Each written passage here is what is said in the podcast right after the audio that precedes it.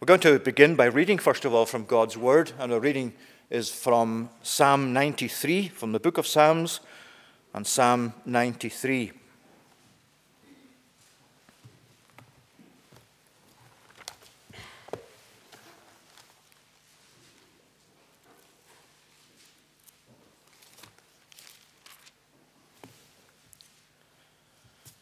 The Lord reigns, he is robed in majesty. The Lord is robed, he has put on strength as his belt. Yes, the world is established, it shall never be moved. Your throne is established from of old, you are from everlasting. The floods have lifted up, O Lord, the floods have lifted up their voice. The floods lift up their roaring. Mightier than the thunders of many waters, mightier than the waves of the sea, the Lord on high is mighty. Your decrees are very trustworthy. Holiness befits your house, O Lord, forevermore. Pray God will bless to us that short reading from His Word. We're going to now engage in prayer. Let's call upon the Lord and join together in prayer. Gracious God, we thank you for that reminder that we have been given from your Word of the greatness that belongs to you, a greatness that is unparalleled a greatness above anything we can possibly understand in this world, and yet a greatness that we give thanks for, a greatness that your people value and have valued down through the course of history.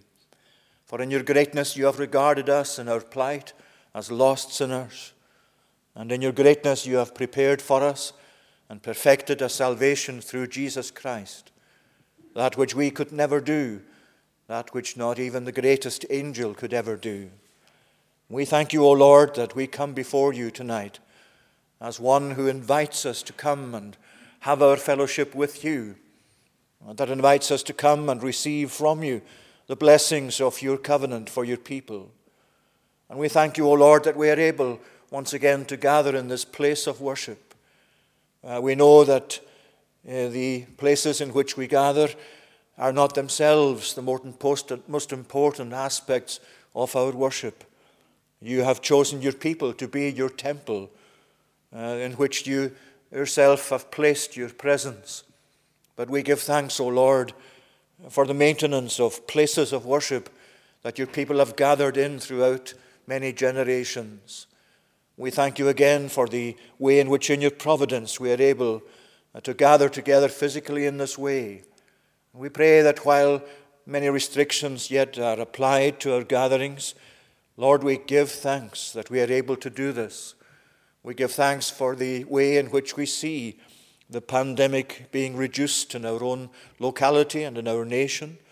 And we pray, O oh Lord, that these, the number of infections will continue uh, to decrease. And we pray that that will be so throughout the world as well. Lord our God, we recognize that we have much to give thanks for. We have thanks, uh, to give thanks to you for not only our circumstances here, but especially in the way that you have proved your faithfulness to us, even over these past months of, and even that last year through which you have brought us safely through this pandemic. We recognize, Lord, that every act of your providence is under your own sovereign guidance. You have purposed it, you have set it in place. And this has been the case from all eternity. And Lord, we pray that as we come to recognize your greatness and worship you tonight, uh, we may do so in a way that draws near to you, depending upon your Holy Spirit. We ask that you would bless us, for we need your blessing, Lord, at all times. We need your blessing as we come together to worship you tonight. We pray for all of us here and for all of us joining us by online means that your blessing, Lord, will reach out to us, touch our hearts and form our minds, we pray. Warm us inwardly in fellowship with you. Make us glad, Lord, that we are here before you. Impress upon us the importance of your forgiveness.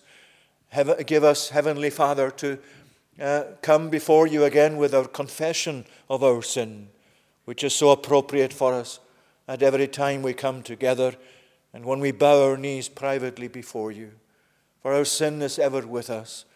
And yet we give thanks as we confess our sin that we know you have made such provision for us in the Lord Jesus Christ, who has carried the sin of his people and its guilt and penalty to the cross, and who has come to, uh, by his resurrection, reveal that you have been pleased to accept his sacrifice of himself.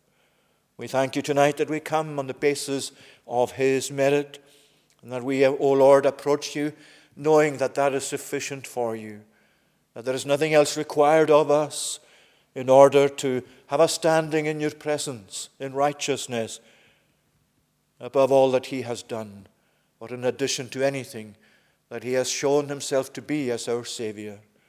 We thank you, Lord, for all that you have done, for your presence among your people, for your constant guidance through your Spirit. And we pray that tonight we may enjoy that for ourselves to fulfill our chief end by your grace, which is indeed to glorify you, to enjoy you forever. Bless, we pray, the world in which we live. We thank you that in our very small and what we feel at times so, so much uh, our inadequate prayers, that we are able to embrace the whole world of humanity and bring that before you. And we are able to embrace, as you place it in our minds and hearts, the well being of people everywhere. And Lord, we do so tonight, conscious that so many, many millions of people in the world have been caught up in the devastation of this pandemic and have lost loved ones and continue to live in the devastation that has been caused. Remember, especially the countries of the world, the nations and the peoples that don't have the facilities that we enjoy by your goodness in our land. Remember, we pray especially where the pandemic is rife at the moment in Peru and in Brazil and especially in India. Lord our God, our heart is broken as we look at the plight of our fellow human beings, at their poverty, at their distress, at the loss of life. O oh Lord, gracious one, provide for them, we pray, and out of our fullness as a nation and in the Western nations, help us, we pray, to be kind hearted. Help us to uh, place other things of less importance than the well being of these poor people. Lord, we spend so much money on things which we uh, do not regard as important in their own right compared to these. And yet, Lord, we ask that you would show to us uh, uh, how your goodness provides for us in a way that is able to help others too. We ask too that you'd make us thankful for the agencies that have been involved in our own well being and care over these past months. We bless you, O Lord, for the rollout of the vaccines locally here. Uh, so much has been done, O Lord, in our islands. We are thankful for the extent to which the vaccines have been rolled out. And we pray that you would continue to provide for us in that regard. We thank you for those who have oversight of that. And we pray that uh, that demanding program, as it has been, um, as it has been set in effect in our midst, that we be thankful, Lord, for those who have given so much of their time, even uh, constantly uh, giving of their time to make sure that this is successful. We pray for them and give thanks for them, as well as for all our medical facilities that we are so thankful for. We ask, Lord, that you would grant your blessing too to those agencies in the world that seek to carry the gospel into these parts of the world where such poverty and distress exists. Remember Tearfund, remember Compassion, remember SGA, remember all the mission organizations that carry the gospel in its purity to uh, these places of the world. And remember us, we pray, as a nation when we find, O oh Lord, that so much opposition increasingly seems to be directed against your gospel. Oh Lord, may this pandemic itself bring people to realize their need of salvation their need of the gospel, their need of Christ, their need of God in their lives. And we pray that you would turn many to righteousness, even through blessing this pandemic to them. And grant your blessing to us as we come in Scotland to elect a government. Uh, later this week, we thank you uh, for the freedom that enables us to do so. We pray that we may not misuse it, uh, but rather, Lord, give us, we pray, to be concerned to cast our vote whatever differences of opinion we have of political persuasions or parties, we thank you for the freedom uh, to elect a government over us. And we pray that whatever the outcome is, O Lord, that we may regard it as in your providence under your sovereignty, and that we may continue to pray for those in authority over us as your word so clearly shows. Bless us now, we pray, as we continue here in your presence. We ask all of these things, seeking cleansing and pardon of our sin for Jesus' sake. Amen. Well, for our children this evening, I'm not sure if many of them are present here, but um, anyway, it's uh, something that we always value ourselves as adults as well, but some are probably uh, watching online, I hope, with their families. And uh, we've been asking the question for a number of weeks what certain people in the Bible thought about Jesus. And tonight I want to ask the question what did John the Baptist think of Jesus? And the text we have in mind tonight is John chapter 1 and verse 29 where we find that uh, the next day uh, John the Baptist saw Jesus coming towards him and said, Behold, the Lamb of God who takes away the sin of the world, or who lifts away the sin of the world. Now, why did John the Baptist refer to Jesus as the Lamb of God? Well, he was thinking of the Old Testament scriptures where the sacrificial lamb, the lamb used in sacrifice, often appears in the Old Testament. And twice, at least in the Old Testament, um, in the references to the lamb, they were probably in John the Baptist's mind. The Passover lamb, for example, that goes way back to the time of Israel in Egypt. They had to kill the Passover lamb before they left Egypt, and the blood of the lamb, as you know, was placed on the doorpost and the lintels of the homes in which they were gathered. And that was really a symbol to Israel that they needed a sacrifice to deliver them from death, from the death that was attached to sin. The other reference that probably might have been in his mind was in Isaiah chapter 53, where Jesus is prophesied about, and where the prophecy there in Isaiah 53, um, one of the big chapters of the Bible, says that uh, he was brought as a lamb before his shearers, uh, as a lamb before its shearers is dumb, or silent, so he opened not his mouth. He was led like a lamb to be put to death. Uh, these are other references in the Old Testament were very much, I'm sure, in John the Baptist's mind and behind that text in John 1, verse uh, 29. So it has to do with the death of Jesus as a sacrifice. It has to do with the obedience of Jesus as a servant, the servant of the Father as he came into the world to give his life in obedience to God the Father and therefore provide a sacrifice for sin. And it says there, he takes away the, the sin of the world.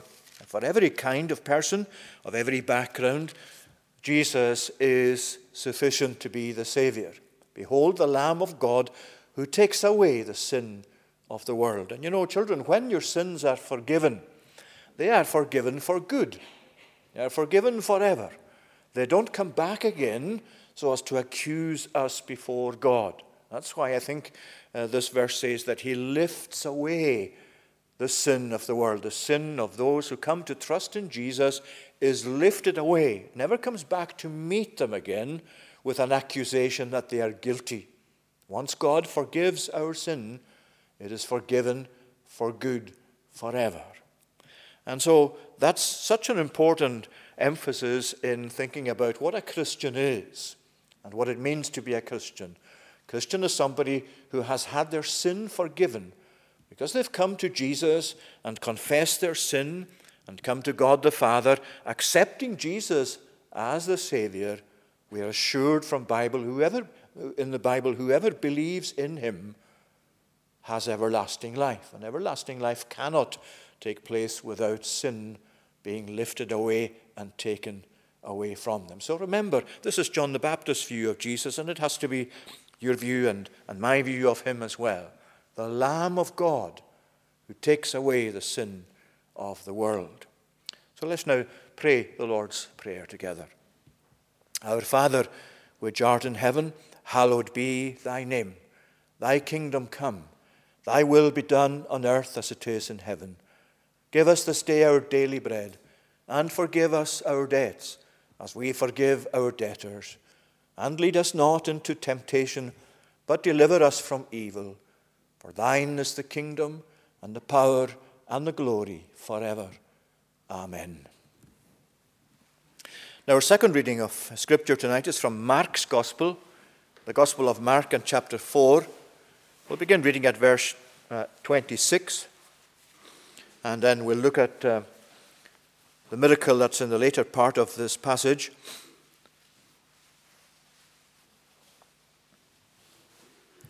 So, first of all, Mark chapter 4 at verse 26. And Jesus said, The kingdom of God is as if a man should scatter seed on the ground. He sleeps and rises night and day, and the seed sprouts and grows. He knows not how. The earth produces by itself first the blade, then the ear, then the full grain in the ear. But when the grain is ripe, at once he puts in the sickle, because the harvest has come. And he said, with what can we compare the kingdom of God? Or what, sh- what parable shall we use for it? It is like a grain of mustard seed, which, when sown on the ground, is the smallest of the seeds on the earth. Yet when it is sown, it grows up and becomes larger than all the garden plants, and puts out large branches, so that the birds of the air can make nests in its shade. With many such parables, he spoke the word to them, as they were able to hear it. He did not speak to them without a parable, but privately to his own disciples he explained everything. On that day, when evening had come, he said to them, Let us go across to the other side. And leaving the crowd, they, he, he, they took him with them in the boat, just as he was. And other boats were with him. And a great windstorm arose, and the waves were breaking into the boat, so that the boat was already filling. But he was in the stern asleep on the cushion. And they woke him and said to him, Teacher, do you not care that we are perishing? And he awoke and rebuked the wind and said to the sea, Peace, be still. And the wind ceased, and there was a great calm. He said to them, Why are you so afraid?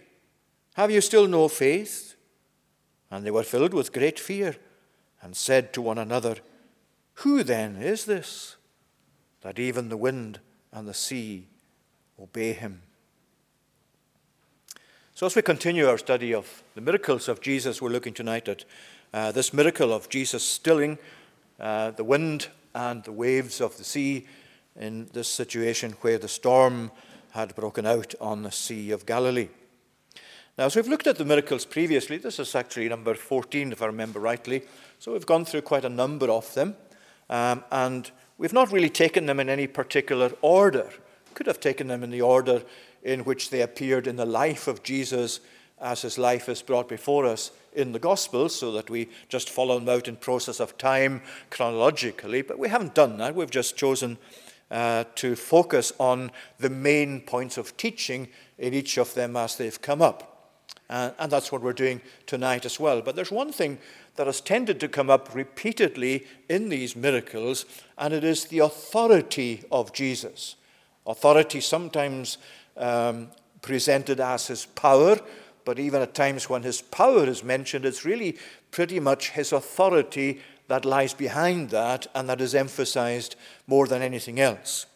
Uh, and that's what you will find in this particular one as well, that the authority of Jesus is uh, something which uh, is presented in the miracle that took place. And in fact, that's really what um, the disciples came to, to realize as they uh, saw him um, perform this miracle, as they reflected on it. Uh, they came to uh, when, who then is this that even the wind and the sea obey him? Who is this that has such authority as even these great forces of nature in the creation actually come to obey him when he speaks? So again, you see, it's, it's the greatness, it's the grandeur and the authority of Jesus in his grandeur and greatness that's presented to us through this parable. You can compare that to chapter 1, uh, verse 27, where you find again uh, the, the, the Jesus saying to those who were listening, the Sabbath was made for man, not man for the Sabbath, for the Son of Man is Lord even of the Sabbath. There's the authority of Jesus, the lordship of Jesus over the Sabbath, he puts it there. And then you find chapter 2 and uh, uh, verses 10 and 28. You'll find the same, uh, same thing there. Uh, sorry, chapter 1, 27 is different. I, I went to the wrong uh, to the wrong reference there. Chapter 1, verse 27, they were all amazed and they questioned among themselves, What is this? A new teaching with authority. He commands even the unclean spirits and they obey him. And then chapter 2, uh, as we've said there in verses 10, verse 28. So his authority is shown along with his power, which is never detached from his authority, but the authority of Jesus is shown, uh, shown in displaying it against. Uh, demons, against disease, against the powers of nature, as we'll see here. And that fits in very much with verse 35 in this chapter, where you find that, uh, uh, where you find that Jesus is saying, um, Jesus is actually saying, on the, on the day when evening had come, he said, Let us go across to the other side. So it's Jesus is actually initiating the movement that begins here across to the other side, which means they have to go across the sea. He's the one who's initiated that. He's the one who's in charge of that. And it's interesting if you look at uh, the way Matthew actually records the same event, sometimes you'll see subtle differences that help us to just bring things together. In Matthew chapter 8 and at verse 18 and then verse 23, Matthew 8 Verse 18 Now, when Jesus saw a great crowd around, he gave orders to go over to the other side. So Matthew is making it even clearer that it's the authority of Jesus that lies behind what begins this event, this, what leads to this miracle. And then uh, not only does it say there, he gave orders to go over to the other side, but also in verse 23, when he got into the boat, his disciples followed him. And that's really the, the order, isn't it, with the Christian life as well. He gives the orders and we follow him. He takes the initiative and we are then in the position of his servants. That's how it is throughout the Christian life. We don't take charge of our own lives. We don't decide what is and isn't right for us. We apply it to Him. We, we go to, to Him for His direction. And when His direction comes to us through Scripture like this, it's something that we ourselves follow through on.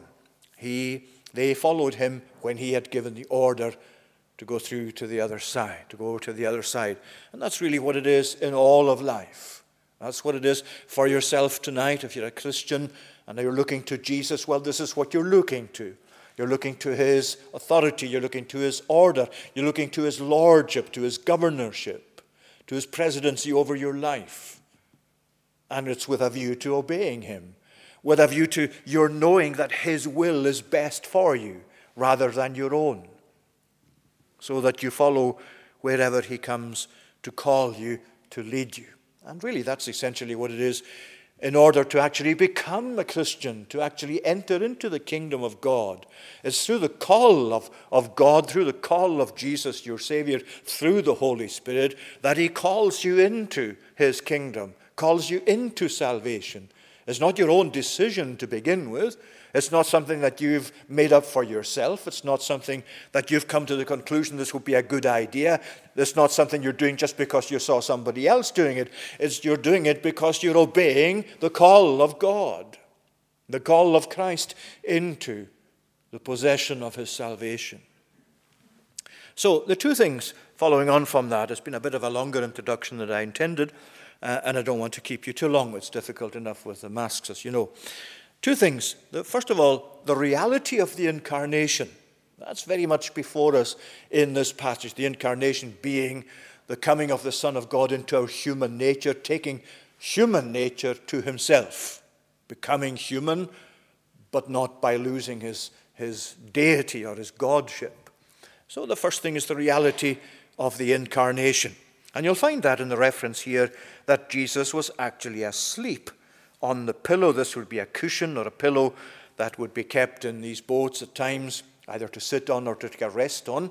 And when the storm broke up and they broke out and the disciples were filled with fear, this is what it says about Jesus. Eh, he was in the stern of the boat, asleep on the cushion. Why was he asleep? What caused him to be asleep, especially in such circumstances as these? Well, you'll find different opinions about that. If you read books about uh, the, this passage in the gospel or these miracles, you'll find different ideas. You'll find people saying, well, it was because he wanted to test the disciples.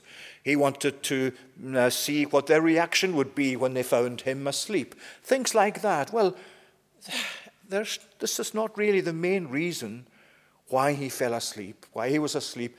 He was asleep because he was tired. He was asleep because he was human.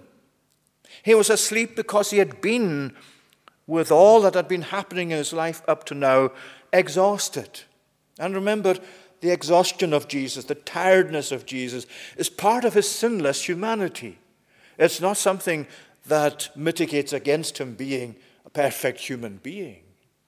And as he slept here, it really shows us just how human he was. Isaiah 53, verse 4 says that he took upon him our infirmities, our sinless infirmities.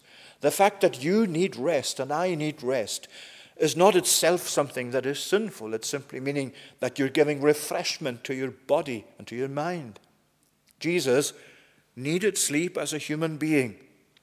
But there you see, there is the great miracle. Uh, before you ever come to the miracle where he stilled the waves and the sea, you have this greater miracle, the greater miracle of God as a human being, God in our nature, the Son of God asleep on the stern of a boat. Now, who can fathom that? But it's true. There is the great miracle, the great miracle of the incarnation of, of Jesus, the Son of God, the second person of the glorious Trinity that God is. Where is he here? He's asleep. And you might say, well, yes, but that's just his human nature. That's, his, uh, uh, that's the human nature of Jesus. But whose human nature is it? It's the human nature of the Son of God. And it's quite proper to say the Son of God, through his human nature, is asleep. Remember, that this person is not defined by his human nature, is defined in terms of his person by being the Son of God. That's who he is. He is the divine Son of God who took upon himself to become human as well as divine in order to enter into our circumstances as sinners and provide salvation for us. And uh, that's something that's important in terms of the way that Jesus uh, deals with us pastorally, because he's the great pastor. And when he pastors your soul and your life, this is something that he brings into his pastoring, his sympathy with you. Let me remind you of what Hebrews chapter 4 says in verse 15. We do not have a high priest who is unable to sympathize with our weaknesses but one who in every respect has been tempted as we are, yet without sin. Let us therefore with confidence come to draw near to the throne of grace, that we may receive mercy and find grace to help in time of need. Remember, friends, the enthroned Christ did not leave his humanity when he ascended to his throne. He remains God and man in two distinct natures in one person forever. And from that humanity that he has, and that through his humanity uh, he experienced on earth these things that are recorded in the Bible for us, he ministers to us with the sympathy that he has for our weaknesses, for our circumstances, for our situation in life. You don't go to Jesus with all your concerns and your worries and your woes and your tiredness and everything else that belongs to your weaknesses and expect to meet someone who doesn't really understand you or understand you because you are a human being and he is the Son of God. Glory of his pastoral uh, ministry to his people is that he takes from all that he is as human, has been through as human, and ministers to us. Whatever it is makes us weep. This world that we're, filled, that, that we're in is filled with weeping tonight. Your life has the element of weeping in it, of sorrow, of loss, of pain, of suffering. It's not lost on Jesus, far from it. He brings from his own experience of suffering, along with the divine strength that he exercises from heaven, he brings that wonderful compassion and sympathy with our weaknesses to bear upon your condition. And nobody else can do that for you. However much we are able to help each other, and that's such a crucially important thing, no one else can do this for us. No one else can lend us the sympathy that Jesus has. No one else has the understanding he has of our human condition.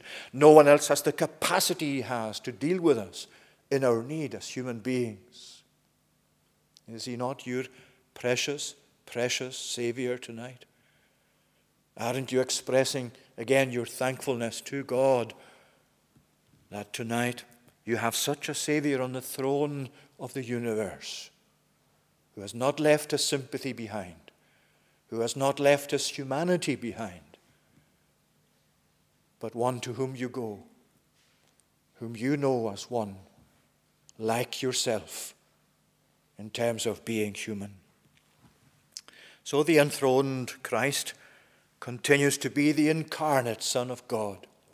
And that incarnation, that humanity of Jesus, is such a firmly um, such a, a, a, a wonderfully emphasized emph- uh, uh, point in, in the passage where you find there that he was asleep in the boat. Secondly, let's look at the authority of Jesus. Now, the disciples here displayed their fear, first of all. And that's understandable because um, these disciples knew this sea very well. And they knew when storms that were very often uh, or could happen very suddenly, apparently, on the Sea of Galilee. Could just rush down from the countryside and straight out onto the sea, and uh, very soon vessels could be caught up in a squall and be in danger of sinking. And that's exactly what was happening here. Uh, the waves were beginning to fill the boat. The boat was already filling. In verse 37, there you find that that's the circumstance described for us. So they knew that the danger was real. They knew what this meant. They knew what this could lead to. And so they went to arouse Jesus. We'll come back to the question they put to him near the end of our study tonight, where they said, Do you not, Master, do you not care that we are perishing? Do you not care that we are perishing? So he awoke, and then he rebuked both the wind and the sea. And it's interesting, uh, well, he rebuked the wind and then said to the sea, Peace, be still. So both elements, both elements that made up the storm, he actually dealt with them together and individually as well. He dealt with the wind and he dealt with the sea, both of them connected, of course, in the way the storm had broken out. And as he displayed his authority, notice the word that's used there. He rebuked the wind. He rebuked this wind. In other words, he showed his mastery over the elements of nature, of, of the creation, by actually being in a position to rebuke the wind. You try rebuking the wind and see if it makes any difference the next time there's a strong gale. Makes no difference at all. You have no control over it. And here is Jesus rebuking this wind. And very interestingly, the word he uses is the same word in the Gospels that's used of him rebuking the demons. At times when he rebuked devils that were uh, in the likes of um, uh, Legion, for example, sometimes like that, he would rebuke the devil and uh, show his authority over demons by doing that. Here, the same words used of the power of the wind. He rebuked the wind and he said to the sea, Peace, be still. You imagine going out in a ferry and all of a sudden you realize it's much more stormy than you thought it was going to be and it's being tossed about quite a bit. You can't actually go out and stand and say, Peace, be still, and expect anything to happen. But this is what happened with Jesus. And once they woke him uh, and he, he, he was aroused and he woke up, this is what he said. He rebuked the wind and he said to the sea, Peace, be still complete mastery over these great elements that no human being has control over. See the authority of Jesus. And that authority, as it's brought out over these forces of nature, is deliberately telling us tonight that's what we need in charge of our life. That's what we need in charge of life circumstances. That's what we need in charge of the development of our individual lives.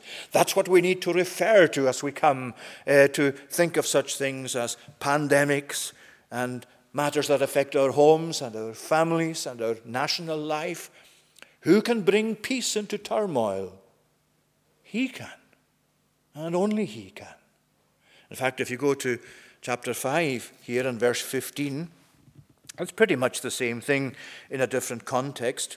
Here was Legion, the man who had these devils in him. We've seen this miracle already some two or three weeks ago. And in verse 15, the people, when they came out to see what had happened, uh, they came to Jesus and saw the demon possessed man, the man who had had the legion, sitting there, clothed and in his right mind. And they were afraid. You see, the just imagine the turmoil that had been in this man's life. Well, it's described there earlier in the chapter. He'd often been bound with shackles and chains, and he'd just wrenched them apart. Nobody had the strength to subdue him. Night and day he lived among the tombs, always crying out and bruising himself with stones. Imagine the turmoil, as far as you can, that was going on in this man's life. Imagine how um, that was so frustrating, I'm sure, to himself when there was absolutely nothing that human beings could do to calm this. Jesus calmed it instantly. When he allowed these devils to go out, he gave them permission and of course, they entered into the, the herd of pigs. But the result of, what, of that was here's a man who's now at peace. There's no turmoil. A completely changed character. What has made the difference? Jesus has.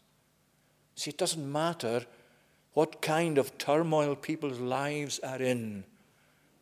With the power of Jesus, the authority of Jesus, it can be put right, and it often is put right. And where tonight is there something in your own life that needs his attention?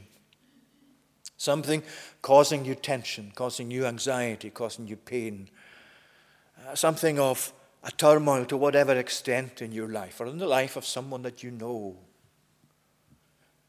Well, here is the Son of God, the Son of God in our nature, the Son of God now in his exalted humanity, the Son of God through his divine power too. And he's dealing with the turmoil of the sea and the wind. And there's an instant calm. You see, that's so different to what usually happens. Again, if you look, as we are very much aware of in our own locality, when there's a couple of days of very strong gales, you don't find the sea all of a sudden when the, when the wind starts to abate and even when it's become calm. The sea isn't calm instantly. It continues to actually be agitated with the waves still uh, crashing on until eventually it does calm down. Well, here you have the thing instantly. And again, that's a feature of Christ's miracles. Go back to chapter 2 and verse 12, and you'll see exactly the same thing happening there, uh, where you find uh, um, this man who had been uh, brought and laid down in, in front of Jesus, having been led down through, uh, through the roof. Uh, he was lying on a bed, he was a paralytic. And Jesus said to him, I say to you, pick up your bed and go home. And he arose and immediately picked up his bed and off he went. He didn't need physiotherapy. He didn't need any other program of exercises to get him on his feet and to get him moving because the power of Christ instantly healed him. What a great power that is for your life and mine. What a great power it is that says, to a paralytic, Get up, pick up your bed, and go. What a great power it is that says to the wind and the sea, Peace, be still, and there's an instant calm. What a great power that can come into your life and mine, and has come into the life of most, if not all of you, to actually say, Peace, be still to the agitation of your soul. What a power that can say to the power of sin, Be gone. That can say to the guilt and the defilement of sin, That's an end to it. It's done. I've paid for it. Well, that's the Jesus that you find here. The Jesus that we all need. The Jesus that's freely available to us tonight and continues with us in the course of life to show us his pastoral care and authority. But then, uh, from that on, from that uh, onwards, he went on to rebuke them. And this too is, is very interesting how he actually dealt with um, them as they saw all this taking place. The wind ceased, there was a great calm, and he said to them, Why are you so afraid? Have you still no faith? Now, these are very strong words. This is undoubtedly a rebuke. And why had the Lord spoken to them in this way? Why did he speak in this way? Why such strong terms? Well, because they had Jesus with them, they had the Lord with them in that boat. And they failed to see the implications of that. They failed to exercise their faith, which they undoubtedly had, saving faith in Him. They'd come to believe in Him, to trust in Him, but they didn't exercise that faith for that particular instance, for these particular circumstances.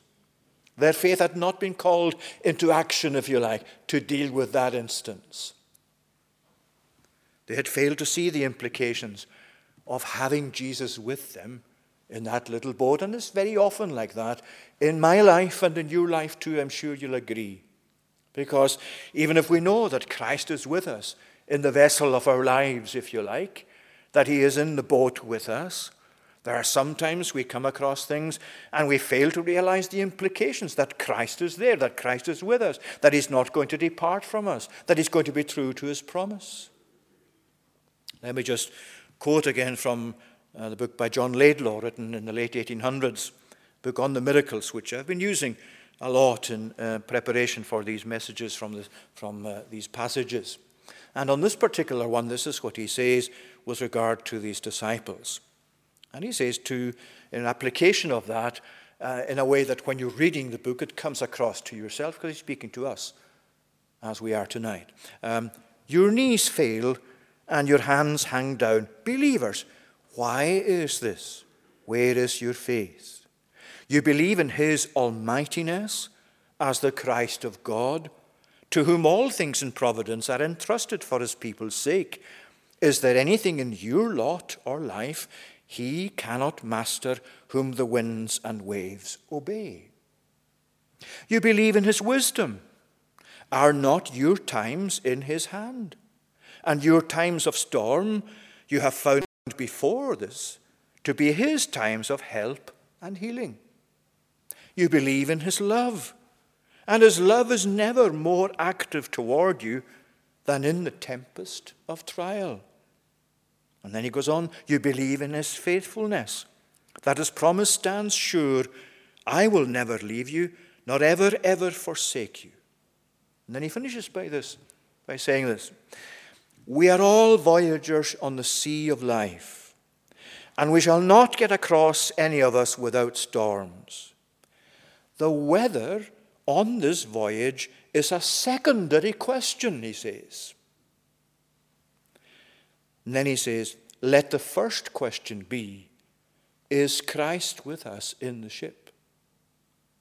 It matters little how calm the sea is if he be not with us.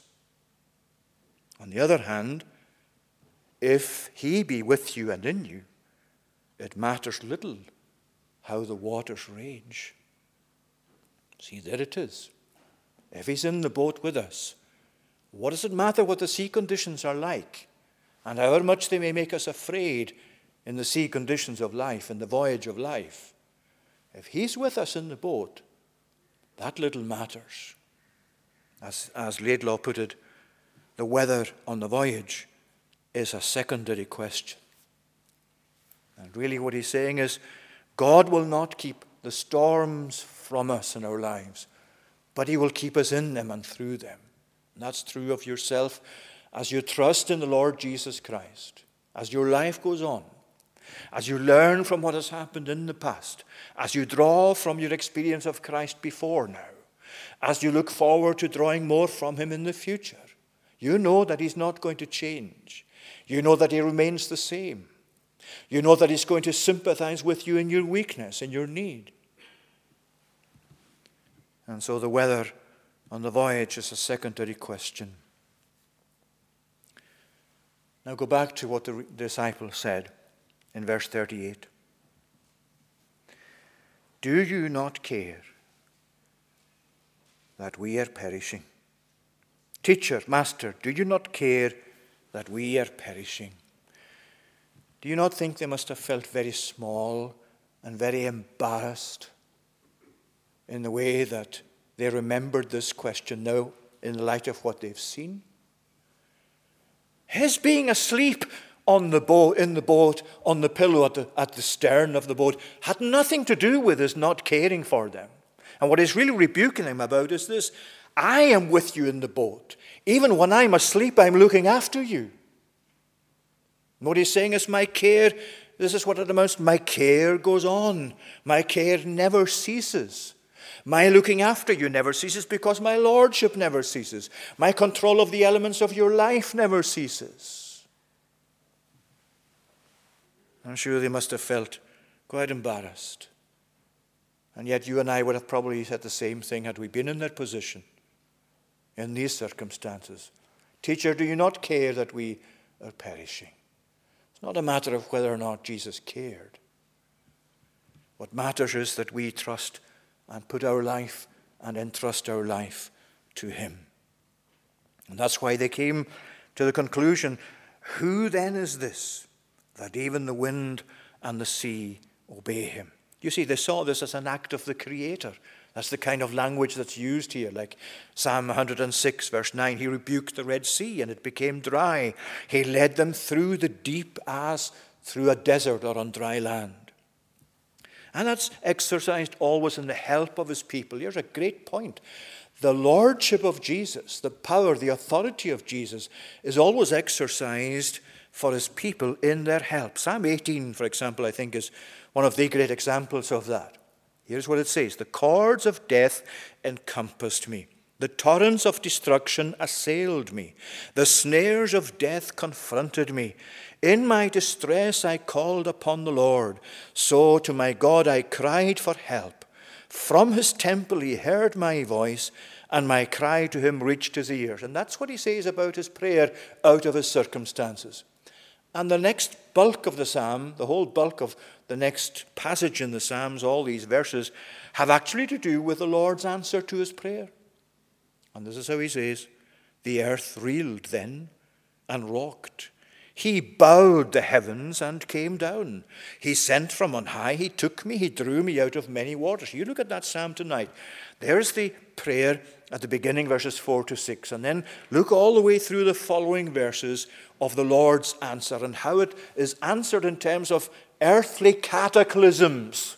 The movement of creation in answer to this prayer of this one psalmist. This one poor soul crying out of distress. Do I understand tonight what my prayer connects with?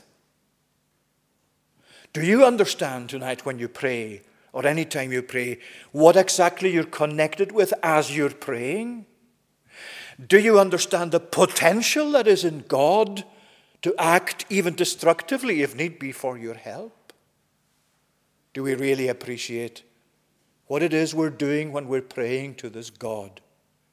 the master of the universe, the master of the waves, the master of the wind, the master of your life, the master of his providence, the master of everything. Well, that's what it says to us. And tonight, that's where I'm encouraged to place my life, and where you're encouraged to place your life too, because this really removes dismisses any reasons you or I may have not to entrust yourself to Him. Look into the passage. You don't need to go further than this passage itself. Is there any evidence at all in it that suggests for a moment it would not be fitting or proper or beneficial to you to entrust your whole life to Him? Of course not. So it's really imploring us to continue to trust in Christ if we've done so, and if we've not, to begin now to do so. And this miracle also silences the critics that often are heard shouting such things like, If God exists, then surely he doesn't care. With a pandemic over the world, where is the care of God? Where is the evidence that God cares? It's in His Son. In His Son as the master of the waves and the wind. In His Son coming into these circumstances to look after and to rescue a small boat full of distressed disciples, human beings. The question is not, the question is not, if God exists, why doesn't He care? The question is, why don't people trust Him? Why don't they believe what He says about Himself in the Scriptures? Because this is the God that's revealed in Jesus, a God for you and for me, for all the circumstances of life. May He bless these thoughts on His word to us tonight. Now, we're going to uh, conclude our um, service tonight by a singing.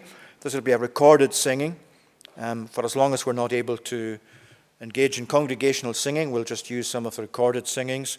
This is Psalm 104 and verses 1 to 9 to the tune All.